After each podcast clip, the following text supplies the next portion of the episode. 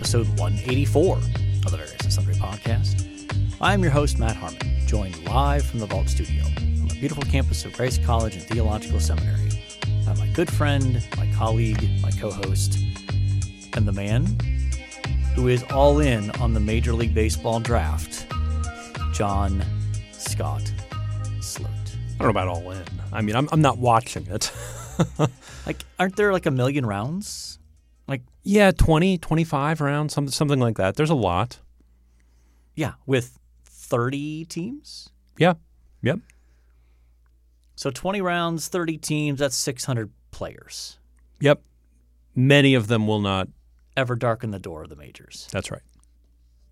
Yeah. Yeah. You're just going after flyers at some point, Yeah. filling out rosters. Yeah. That, it's it's such a well, you know, it's such a contrast to the NFL draft, for example. Oh yeah. But Rare is the person that you pick in the in the MLB draft that plays in their first year oh in, yeah. at the majors. oh yeah. I think I think Bryce Harper did. Mm-hmm. I think that's pretty much it. Yeah. Wouldn't be surprised. Wouldn't be surprised. So, John, what's been going on? We we were not in the studio last week. Our episode uh, aired our interview with Brian Rosner. That's So right. If you haven't checked that out, we encourage you to do so. That was a great interview. It was a great interview. Yeah, he's a did lot we of fun. did we record the part where he invited us? Yes. Uh, that was on the that was on that the was record. on the. I I asked That's my wife. Yeah, yeah, and she's like, "Oh yeah, yeah, that was that was on that was on the pod." Oh. Okay. Which I, I I think I might have figured out a way to make that happen. Actually. oh yeah. Yeah. Do you, are you willing to share on the I, air? I mean, maybe. I mean, it's so. He was at. He was in in England in Cambridge at the Tyndale House Theology Conference a week ago. oh really? Yeah. Interesting. So Does he go every year? I I think he's somewhat regular. Hmm. So if we could coordinate, Absolutely. And Attending I that think conference. Cricket's, cricket's going on right now. I mean, could squeeze in a weekend cricket match. Yeah, a full weekend for one match. yes. Right. I mean, they take forever. They take forever. But have you watched? Did you watch the video I sent you? I did. I did watch cricket, the for cricket. Mm-hmm. baseball fans, basically. Okay. Did it help make sense? It made more sense. Yeah. Yes. Yeah. Yes. I'm That- the same place. the the ongoing batting is Yeah. fascinating. Yeah. Absolutely fascinating. Well, uh, the term sticky wickets makes a whole lot more sense now too. Yes, yes. I so last week I had some free time, and so I decided, you know what? I'm just going to Google, uh, not Google. I went onto YouTube and just searched for like cricket matches Hmm. and full full length cricket mas- matches. So I Uh, pull I pull one up. It's Australia against England from like 2014 or something. It's six hours and 45 minutes, goodness. and the whole thing is on there. Now I obviously did not watch all of that. I probably watched the first half hour, Hmm. but I, I'm still I'm fascinated by the by the bowling. In other words, the equivalent of the pitching Yeah. the the running start they get is fascinating. I mean, they they get a running start like a huge. It'd be like in baseball terms, it'd be like starting in shallow center field and running to the pitcher's mound and throwing it, Uh huh. and the fact that it's on the bounce that you Yeah, that's weird, isn't it? Yeah. Yeah, and they're throwing it like you know they're showing the like the little kilometers per hour. So I had to Google, Yeah. you know, what's the equivalent of You a kept hun- up a conversion uh, calculator right there. Yeah. So, you know, this guy's throwing like 140 kilometers an hour. That's like 85 miles an hour. That's yeah.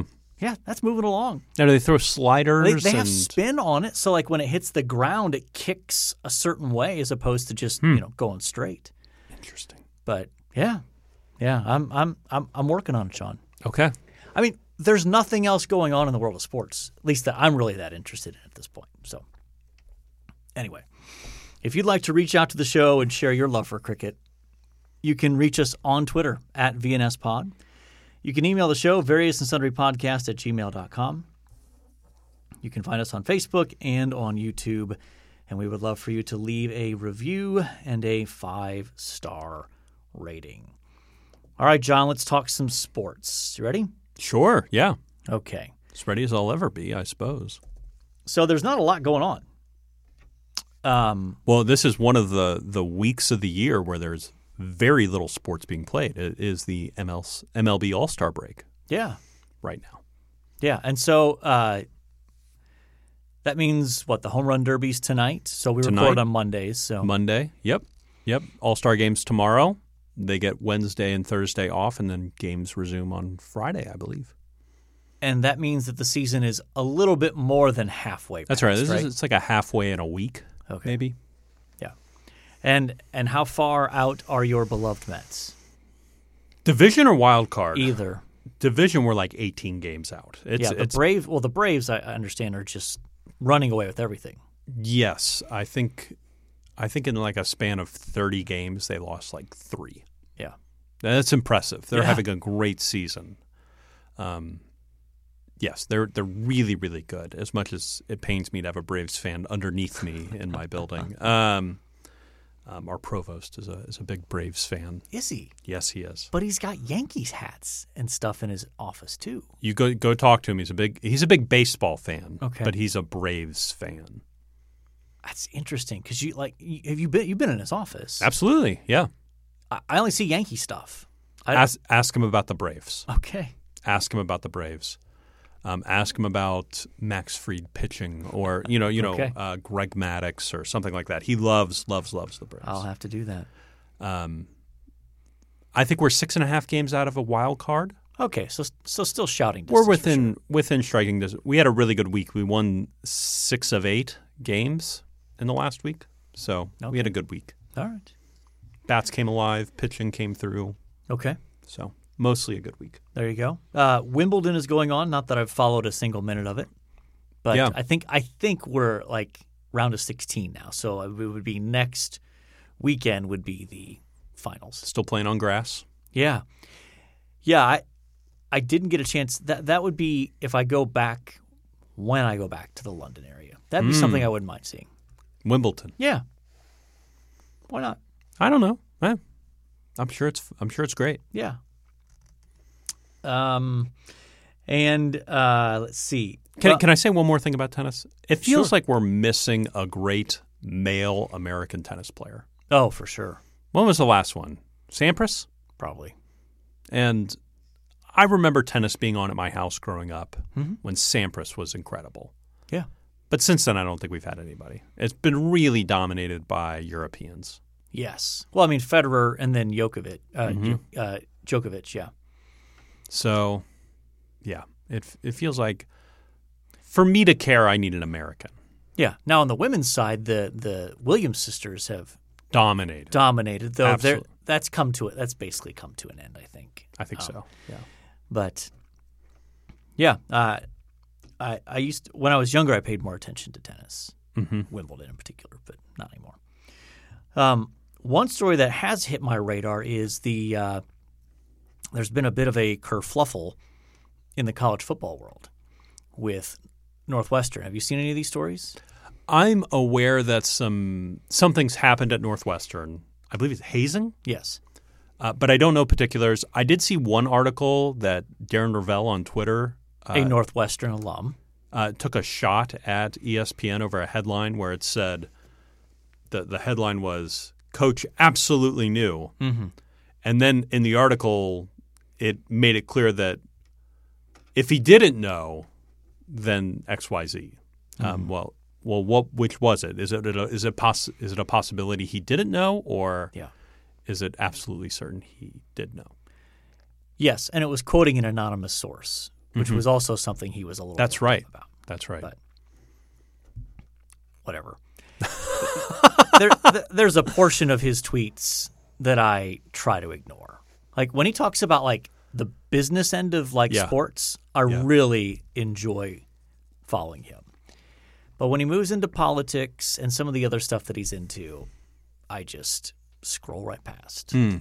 But anyway, um, so yeah, the, the controversy is basically there are allegations of hazing that took place on the Northwestern football team. What level of hazing are we talking about? I mean, I don't want to get into particulars if it gets really gruesome or terrible, but like, is this they woke up guys in the middle of the night and caused them to go jump in a lake, or no, is it a little bit that. more intense? It's than more that? intense than Okay. that, and I don't know that I can really describe on this family friendly. on this family-friendly program what's well, that probably what's it? tells you everything you need to know. Yeah, yeah. So uh, the initial response was the president of the university suspended him two weeks. Pat Fitzgerald, two weeks with no pay. Okay.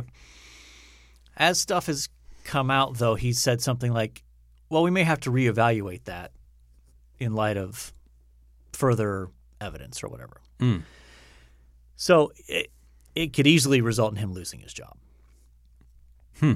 So we'll see. Which you know, there's never a good time to lose your job uh, for a football program, but mid July It's pretty rough. is pretty rough. I mean, you'd have to turn it over. But see, here's the thing: you normally then would say, "Let's turn it over to one of the assistants." But if it's an internal problem and everybody knew it was going on, how do you turn it over to an assistant? yeah, they're complicit probably. Yeah, I, I, don't, I don't know what you do there. Anyway, it's a bit of a hot mess there. And how is uh, Northwestern's known as a sports media sort of hub? Is that fair? Uh, yeah, I think that's probably true. Um, how are their alumni covering this? I haven't seen a lot on that. Uh, I think, Because Mike Greenberg would have been there, Mhm. right? yep. I don't know if they're just sort of flying under the radar, waiting to see what happens or what. But, um, yeah, I fascinated to see how that ends up developing. But I think I'd care more if Northwestern was going to be a top 10 team in the country Sure. or be relevant in the Big Ten. yeah, Uh, absolutely. but they're just most likely not going to be. yeah, though I mean, they play in the West Division of the Big 10 which is you know the The soft division? oh gosh, so much weaker than the East. Uh, that I mean they they made the Big Ten championship game two years ago.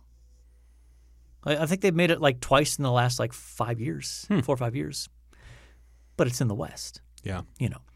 So all all the really strong teams are in the East: Ohio State, Penn State, Michigan. Sure. You know, all three of those teams are better than anybody in the West. Purdue? Where does Purdue sit? Are they, They're in the West, they in the West? but they're not as good. Iowa, No, Minnesota, nah. Wisconsin's in there. Wisconsin. Yeah. They have a new coach this year, Hmm. Luke Fickell. Really? Yeah. Luke's up there. Yes, went from Cincinnati to Wisconsin. Oh. Uh, former Ohio State great, obviously. So Yeah. that'll be interesting. Hmm. But all right, we should move on, John. Our topic for today is an article by someone that uh, John Sloat has a little bit of a man crush on. I wouldn't say that. You love you you love you some Ryan Burge. I I enjoy some of his articles. Yeah. Okay, Yeah. all right. Um, he, uh, I started following him on Twitter a few years ago, and he was just pumping out graphs on Twitter about religion, and so that was, Yeah. that was pretty interesting. He'd have some commentary here and there, and now he started a Substack. I don't know when that started. I just found out about it maybe a month ago, and so we. I, I am not paying for every journalist sub, Substack that is out there. I'm just not going to do it as a rule. Um, Yeah. and so I just sign up for the free one. So I get the free ones Okay. uh, from him. And this was one of the free ones Yeah. that we're going to discuss today. Yeah, so the article is entitled How Many People Leave Their Childhood Religion? And so, um, yeah, it, I mean, there's a lot of interesting stats and takeaways from this. Uh, part of the way he kind of frames it is you hear a lot of kind of hand wringing in evangelical circles about all these people leaving the church after they you know they grow up in the church and then they walk away from the church Yep. um, and the the surprising kind of finding at least from the data that he puts forward is that doesn't really happen much or it's not happening any more than it was happening 50 years ago Or the rate isn't nearly as aggressive as people make it out to be. Yeah. Mm-hmm. Yeah. So uh, we'll we'll link to the article uh, in the show notes, but um, yeah, I figured we'd start with maybe some uh, some initial takeaways. Um, you know, he begins the article It's it's based on what he calls the General Social Survey, which I'm not familiar with, but it's been something that's been done annually since 1973. And they've been asking the question in what religion were you raised? And then what essentially what religion do you identify as now? Um, and so, yeah, that that's to have essentially 50 years of data That's great. is is something that makes it a lot easier to draw, I think, meaningful conclusions about trends. So he kind of starts with uh, general big picture, Protestant, Catholic, and then no religion as the sort of starting point. And so um, let's see here. Let's start with let's start with the Catholics. He says, uh, let's see. In the 1970s and 1980s, switching was pretty rare. Nearly 85% of folks who were raised Catholic were still a member of that faith group when they were interviewed. So, in essence, 85% retention rate in the Yep. 70s and 80s. Um, then for Protestants, it was 90%. Now, what was a little unclear to me was does that allow for switches within Protestantism? So if you switch from being a Methodist to a Baptist or from a Baptist to a Presbyterian or something like that. Well, or even evangelical to mainline or mainline to Right. evangelical. You know, Right. even, thinking in a, in a bigger picture like that. Yes. Um, and then the the so-called nones, as in those raised in no faith tradition, um, two thirds. Um, did I have that right here? Well, in the 1970s, it was more like 35%. Quite frankly, because I think most most other people had a religion uh, Yeah. at that point, uh, and very few were raised in a, in a non-religious uh, area. But today, it's closer to uh, probably like 65, getting close, 64%, something like that.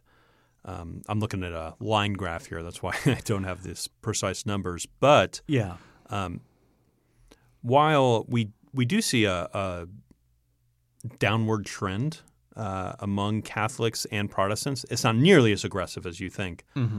What is aggressive is the rise of the nones, the the, the rise of the no religion whatsoever. How when when you think of that category of the nones or the no religion, how do you how do you th- what, what's your thought that comes to mind? Like, what, who are these people? What are they about? Well, again, this is all predicated on self-identification. Mm-hmm. So a person being surveyed and, and asked, "What religion are you?" Okay, so I, want to qualify what I say with that, just saying, okay, you know, some people might claim a certain designation that we would go, I don't think that's right. Like that's what you think you are, but Yeah. like the way you live and what you believe doesn't line up with what Sure, that label should indicate. sure. But uh, it seems to me that uh, when I think of the nones, I think of people in urban areas uh, who probably were not raised in any sort of faith tradition. You know, so um, and that our secular society has gotten to a point where, in large parts of, at least in many urban areas of the country, it used to be that if you weren't affiliated with a specific church in some way, it was probably a detriment to you in some contexts, right? Um, you know, if someone asked you, where do you go to church? And you said, I don't, there was this perception of, oh, people are going to think negatively of me. Yeah. 40, 50 years ago. Now that I think there's a lot more context in our country where if someone asks you, where do you go to church? And you say none, that there's no like, that one, people would even be maybe surprised by the question. Like, what do you mean, where do I go to church? Yeah, yeah, yeah, yeah. Like, why are you asking me that? That seems like a weird question.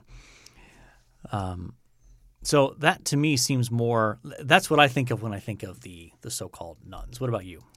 I, I think I generally just think of apathetic people who uh, I, I I just think don't care. Don't want to think about it. Don't want to engage with it. Don't want to think about uh, meaning in life or afterlife or anything like that. I just I just don't think they necessarily care. Yeah, I think that's probably fair. I, I think part of it reflects the cultural shift that um, it's become more and more plausible to be able to conceive of and construct a life that has no religion in it whatsoever and not feel any lack or feel like you're missing out on anything. Yeah. That that's become more plausible, more n- normal, for lack of a better word, in certain parts of the country. Uh, Now, what, what's what's tricky to me is, I wonder how much difference there is between the sort of, in my mind, the stereotypical nun living in downtown Manhattan versus the um, apathetic, like barely connected, really not connected to any church in a rural area. But when asked, would say, Well, I'm a Christian or I'm a Methodist. Yeah. And by that they mean, Well, my parents went to the Methodist church, Yeah. But I haven't darkened the door of any church in 40 years. Yeah. And I, don't read my Bible and I don't, I, I don't think about spiritual things at all, but I'm a Methodist. I, I can't remember if it was Ryan Burge or if it was somebody else, but uh, there is a contingent of people who call themselves evangelical who uh, uh, never or rarely go to church. Yeah. And that, when I, when I think of an evangelical, that feels like the lowest bar to clear, right? Right. The- Regular church attendance? even even occasional church attendance or, or monthly church attendance or but rarely or never. Um, That strikes me as no, you're not really evangelical. Yeah, yeah. I mean, it's it, it, it reminds me of the of the Princess Bride. You keep using that word, but I don't think it means what you think it means. You know, like uh, you use that word evangelical, but you, you can't even tell me what the gospel is. Yeah. Uh, so anyway, um, yeah, let's let's dig in a little bit more here in terms of. I I think probably the most interesting chart in here is he he breaks down. So people who, um, between adolescence and adulthood, he lines up the ans- the answers. So, for example, seventy three percent of people who identified as evangelicals as adolescents still as adults identify as evangelicals, So three quarters, basically. roughly three quarters. Um, what's interesting, though, is where the people who don't anymore, where do they go? Mm-hmm. And where do they go, John? Well, it, it seems like uh, who are no longer evangelicals. Correct. Where do they go?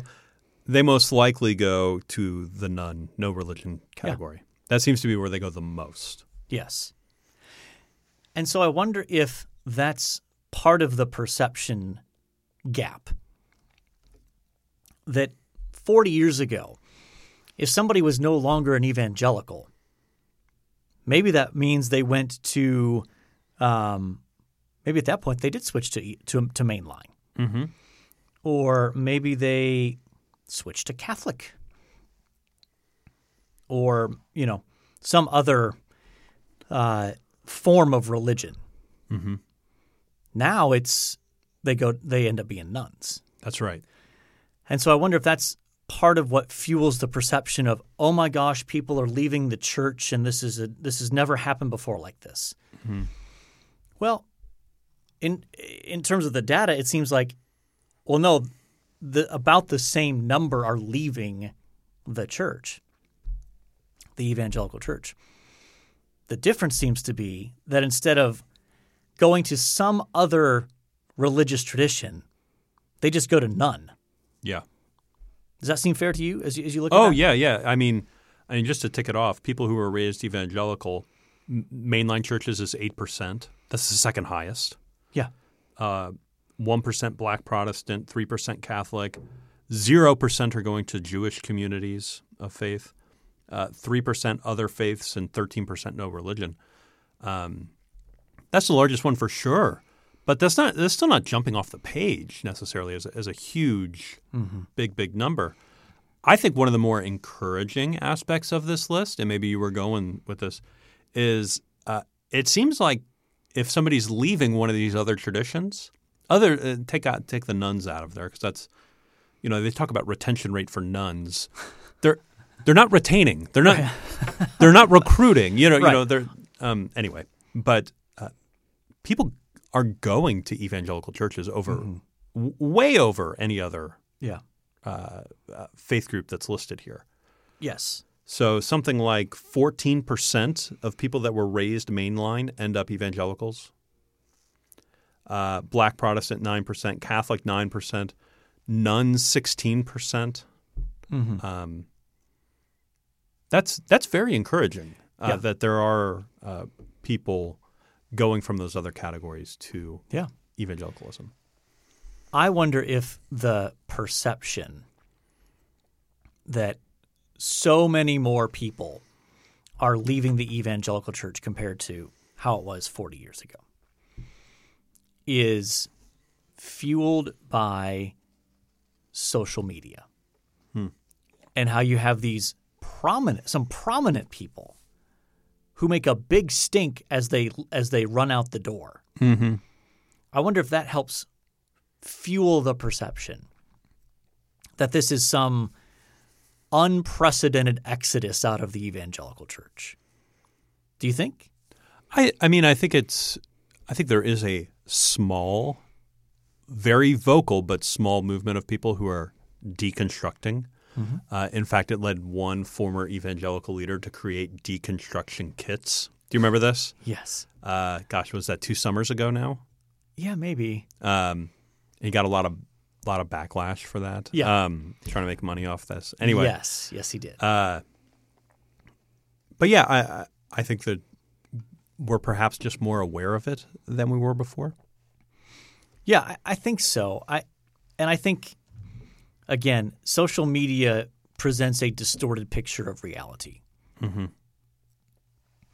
That if you're on Twitter, if you're on Facebook, you're on Instagram, you can see a lot of noise about something and draw a conclusion that oh my gosh, there's this huge portion of our population that is doing or into fill in the blank when that's not the case. It's just that there's a significant portion of those who use social media who tend to be basically under 50, especially Twitter and Instagram. Yeah, what I mean, what's I mean, Facebook Facebook is now skewing much older. much much older. Uh, yeah, what's the what's the what's the I can't remember the exact exact statistic, but directionally this is right. That it's something like twenty percent of society is on Twitter. Three percent of that twenty percent actually tweet regularly, Yeah. and and just just how But it skews perception. it does, it absolutely does skew perception. By the way, why did Twitter limit the number of posts you can look at in a day? Did you see that? I did, but it was because um, they were they were under some sort of cyber attack. oh, is that what that was? Yeah. Hmm. They were under some sort of cyber attack where someone was try- was doing something to their servers that that basically it's a defense mechanism to try to prevent them from like crashing the site. And So- in the midst of that, uh, just as they make this announcement, Facebook comes out with its own uh, Twitter-like Yeah. group. Are you on Threads? No. I'm not on Threads either. I don't need another social media. I mean, I'm basically on Facebook and Twitter. I have Instagram. I barely use it. No, I got rid of Instagram a few years ago now. barely use it. Um, yeah, I don't, I don't need another social media platform. Um, okay, so we, we've kind of dug into some of the data. There's a lot more data in there. We'll post the link on the show notes. But okay, let's put on our uh, sort of ministry leadership hats here and say, um, like, e- even if we even if we look at the article and go, okay, so this is not some unprecedented thing. Basically, the, the, the percentages are about the same as they were 40, 50 years ago. Nonetheless, as ministry leaders, I think it's always good to look at that and, and figure out why why do we think people are leaving? Mm-hmm. And are there specific things we can and should do to help prevent that? So, I'll let you take any of those angles.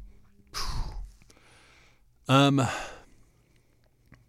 I mean, there there's part of me that goes, I don't know always how helpful it is to know this information. Uh, you know, I I I, I think, you know, uh, local church ministry is about uh, preaching the gospel, getting people connected to one another, and and uh, you know, living life uh, to to a certain extent. And um, if you have people that have deep ties and are deeply connected to the people in your local congregation and in your church, I, I just think when people have those thick relationships, they're just not going to leave very easily. Yeah, I think that's probably true. Um, and so, in a sense, in, in one sense, um, my advice is ignore the article in general and and focus on building relationship with your people and and bringing them together. Yeah, I I I think for me, um, I, I don't disagree with that. I do think that it is striking that the number one destination ends up being the nones, Mm-hmm. And so to me, what that seems to indicate is that um, that there's a just sort of a giving up on God in general Mm-hmm. um, and not like, oh, well, gosh, I was at a church and it was too Calvinistic, so I found a more Arminian church and I love it. That, that that's not that's not what's happening, you know. Or, well, I mean, and this is this is, I guess, I'd be curious to see this. I mean, it doesn't show up in the data here, but there's a perception that that there's some movement outside out of evangelicalism into like Episcopalian churches or Anglican churches, um, or even ortho, like Greek Orthodox kind of churches, uh, because there's an attraction to the the structure and the liturgy and the full sensory experience and all that kind of stuff. But here, here's what I would stress.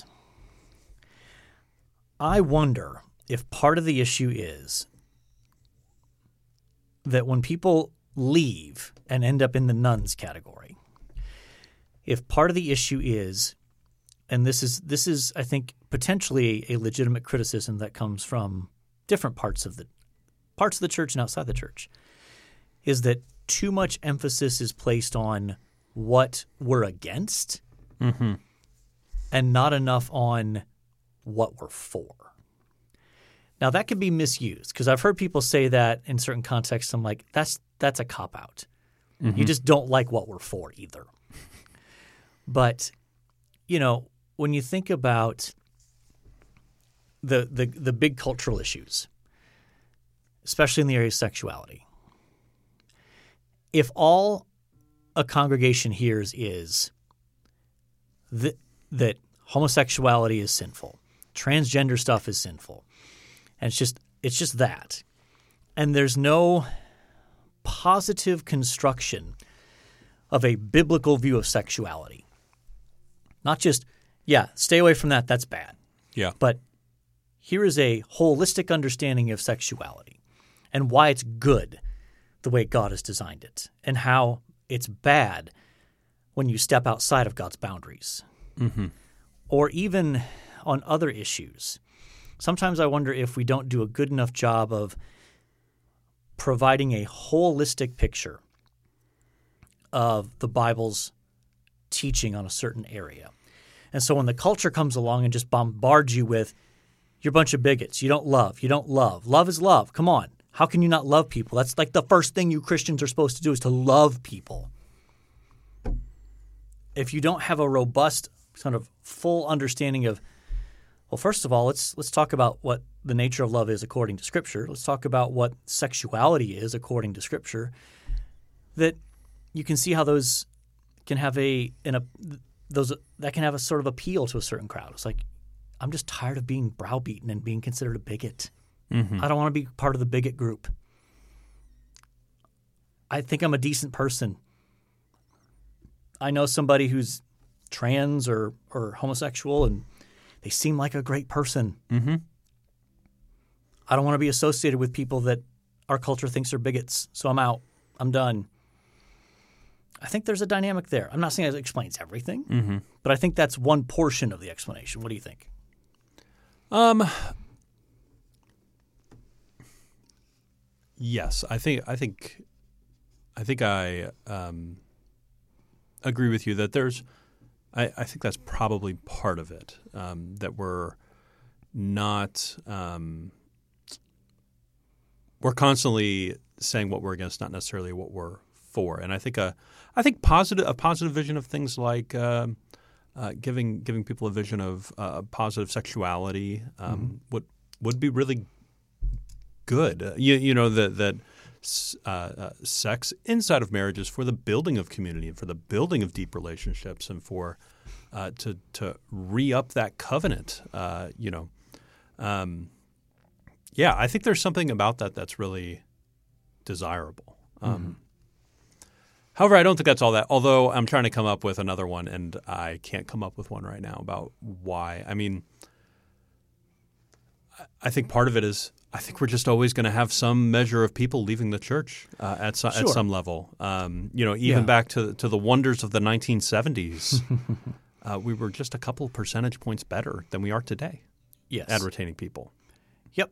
I, I think part of me too wonders if, um, I mean, I think the, the sort of consumerism perspective, the, the consumer mindset has been infiltrating the church for many years now.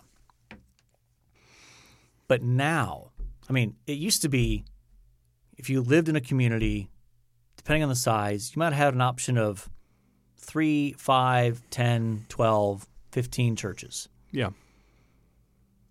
Now it doesn't matter. You can just go online if you want. Mm-hmm. Find your favorite guru. Sit down on Saturday on Sunday morning, if you want to do it on S- Sunday morning, or you can do it Thursday night or Tuesday afternoon after work, or in the car on the way home on Friday, like whenever you want. And it's become a sort of a la carte spirituality approach that um, that eventually, because there's no cohesion and community, Oh yeah. it just falls apart. You're just like, what am I doing? Why am I hanging on to this? I, I do think that is a that is a problem with the uh, like a better word flashy evangelicalism um, that it, it, it is not very good at creating that thickness that that uh, cohesive community that's gonna that's gonna stick together through through difficult times Yeah, yeah, I think so. And and it's easy to leave it is. it's easy to walk away it is. um, because it could be six eight months before somebody follows up with you Sure. And like, let's be honest. Like being in being in community, doing it biblically, it takes effort. it's exhausting yeah It takes time and energy and effort, and can be messy. It can be challenging, and you know, it can put you in situations where you have to be around people that you're not naturally drawn to mm-hmm. and might get on your nerves. And that if they weren't a fellow Christian and you weren't a fellow Christian, you probably would never go out of your way to want to be around them. Yeah But God's put them in your body of believers. And so there is an obligation to to love and to bear with. And some people are like, I don't need that. yeah I don't have time for that. That that doesn't that doesn't meet my needs because it, you know it's all about me getting what I need or what I want out of the experience. I'll never forget. I'll never forget uh, sitting down with a college student who was in a small group at, at his church, and he was just like, "I don't think I'm going to go anymore."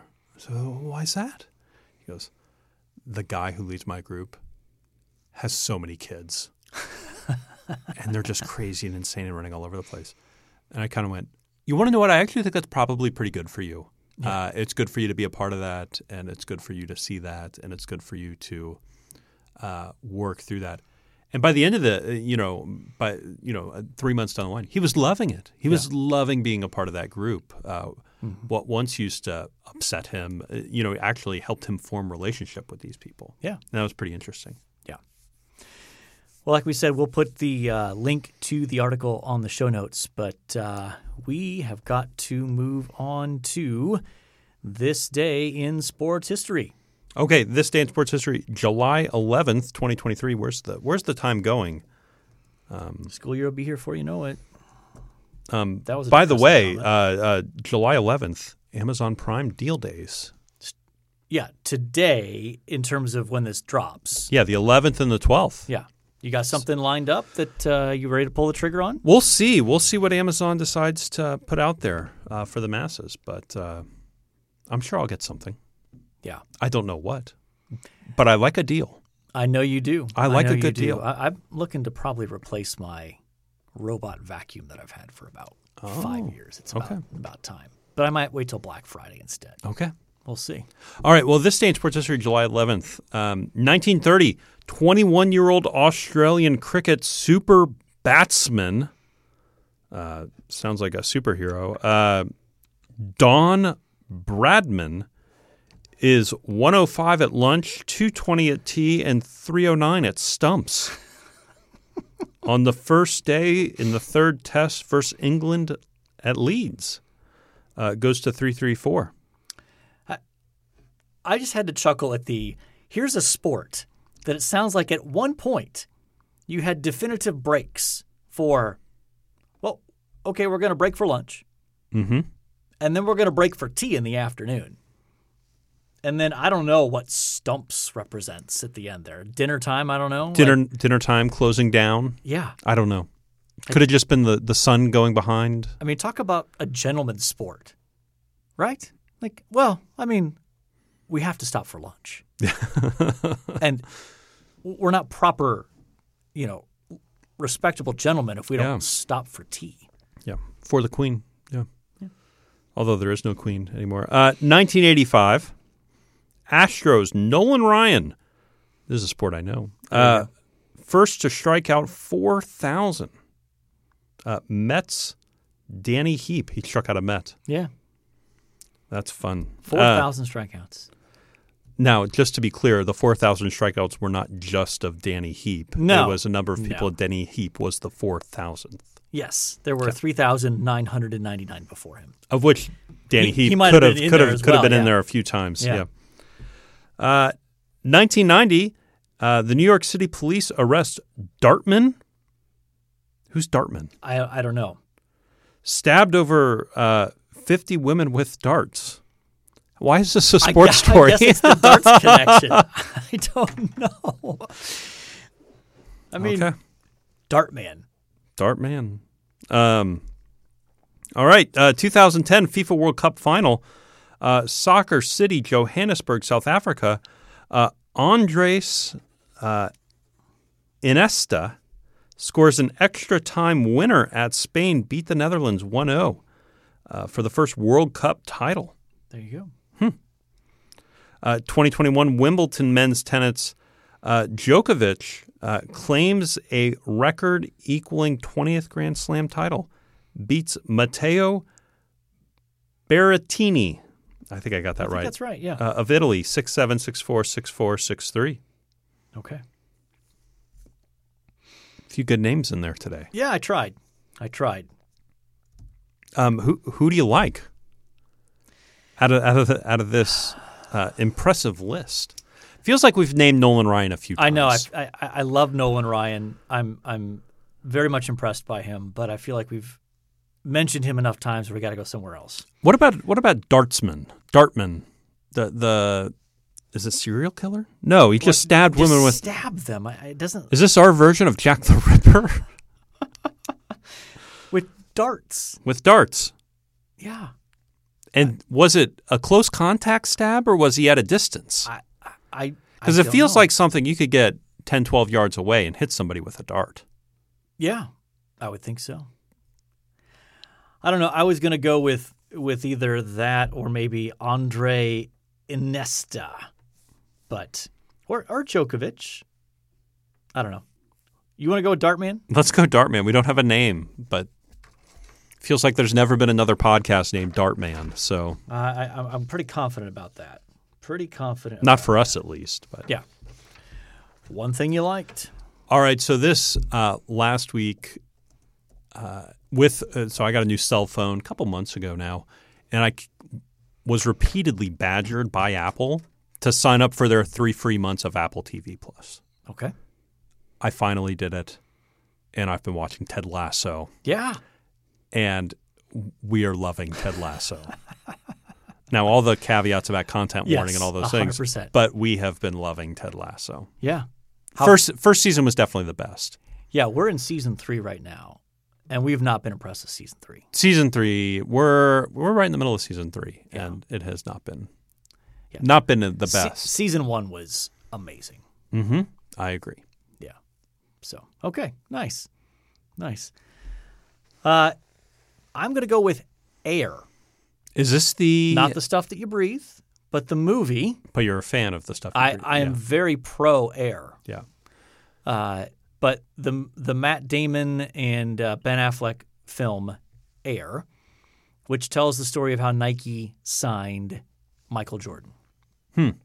It's on Amazon Prime. I did see that this came out. It's good. Yeah.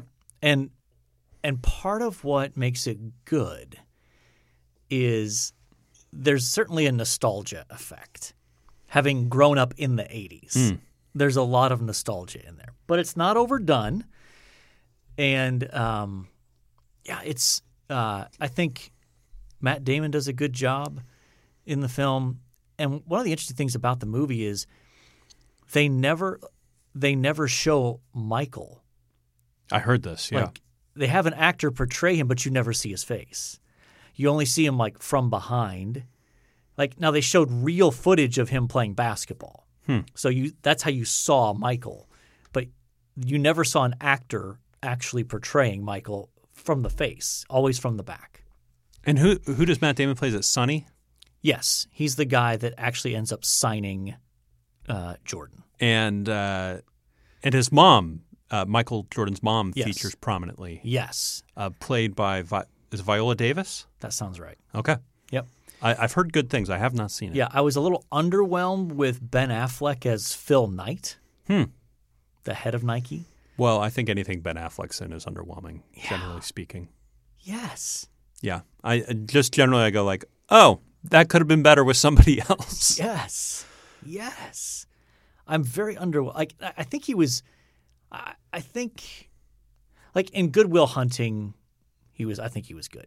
Okay. I haven't seen Good Will Hunting. Um, and then in um, the movie Gone Girl, you ever see that? Yes, I did. That was a creepy movie. Very creepy. I think he's pretty good in that.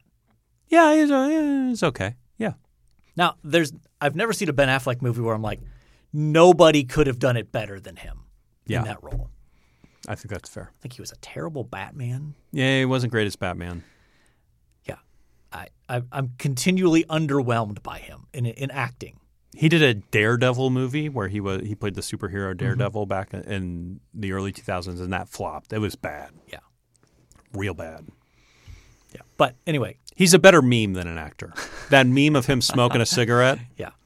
that's classic. I yeah. Peak So peak Ben Affleck right there. I I think the movie Air is definitely worth watching. A little bit of language, but um, it is fascinating. And from what I understand, Michael Jordan was very involved. He's the Of one course that, he was. that insisted uh, that the actress who played his mom actually play. Like he's like, I want her to Hmm. play my mom. So, and it was fascinating. I think, like she ran that family. Hmm. For as much as there was talk about Jordan's relationship with his dad, and part of that was, of course, his dad being murdered. Yeah. Um, but um, man, she ran that family, and she was a savvy businesswoman. Because what? He gets 5% of every shoe that sells or so, something like that? And he was the first one to get that. Like basically, she said, "We'll sign with you, Nike, but this is a non-negotiable. Michael has to get a portion of every shoe that's sold." And they're like, "Nobody gets that." Well, if you want Michael, that's what it's going to take. And I saw some like even today he's getting uh, some absurd amount of money because the Air Jordan line still sells like hotcakes. well, I, I think it's, uh, forgive me for saying this, uh, the Michigan football team, their jerseys are all Air Jordans, Uh, yes, right? Right? Like, I, like a, they have like the a- Jordan logo. logo on it. Yeah. Yeah. I, I imagine he's getting a piece of that action. I gotta think so. Yeah, I mean the kind of money he's making. And he's se- he's selling the Bobcats, or not the Bobcats. Uh, is it the Hornets now? Charlotte. Yeah. When he bought it, they were the Bobcats, though. Are they? They're the Hornets now Yes. because New Orleans gave up Hornets. yes. Uh, but he's selling that. He's going to be he's going to be rolling in dough. Yeah. And what's he going to do with his time? I don't know. Uh, smoke, drink. I mean, that, I think that's all Gamble. he does.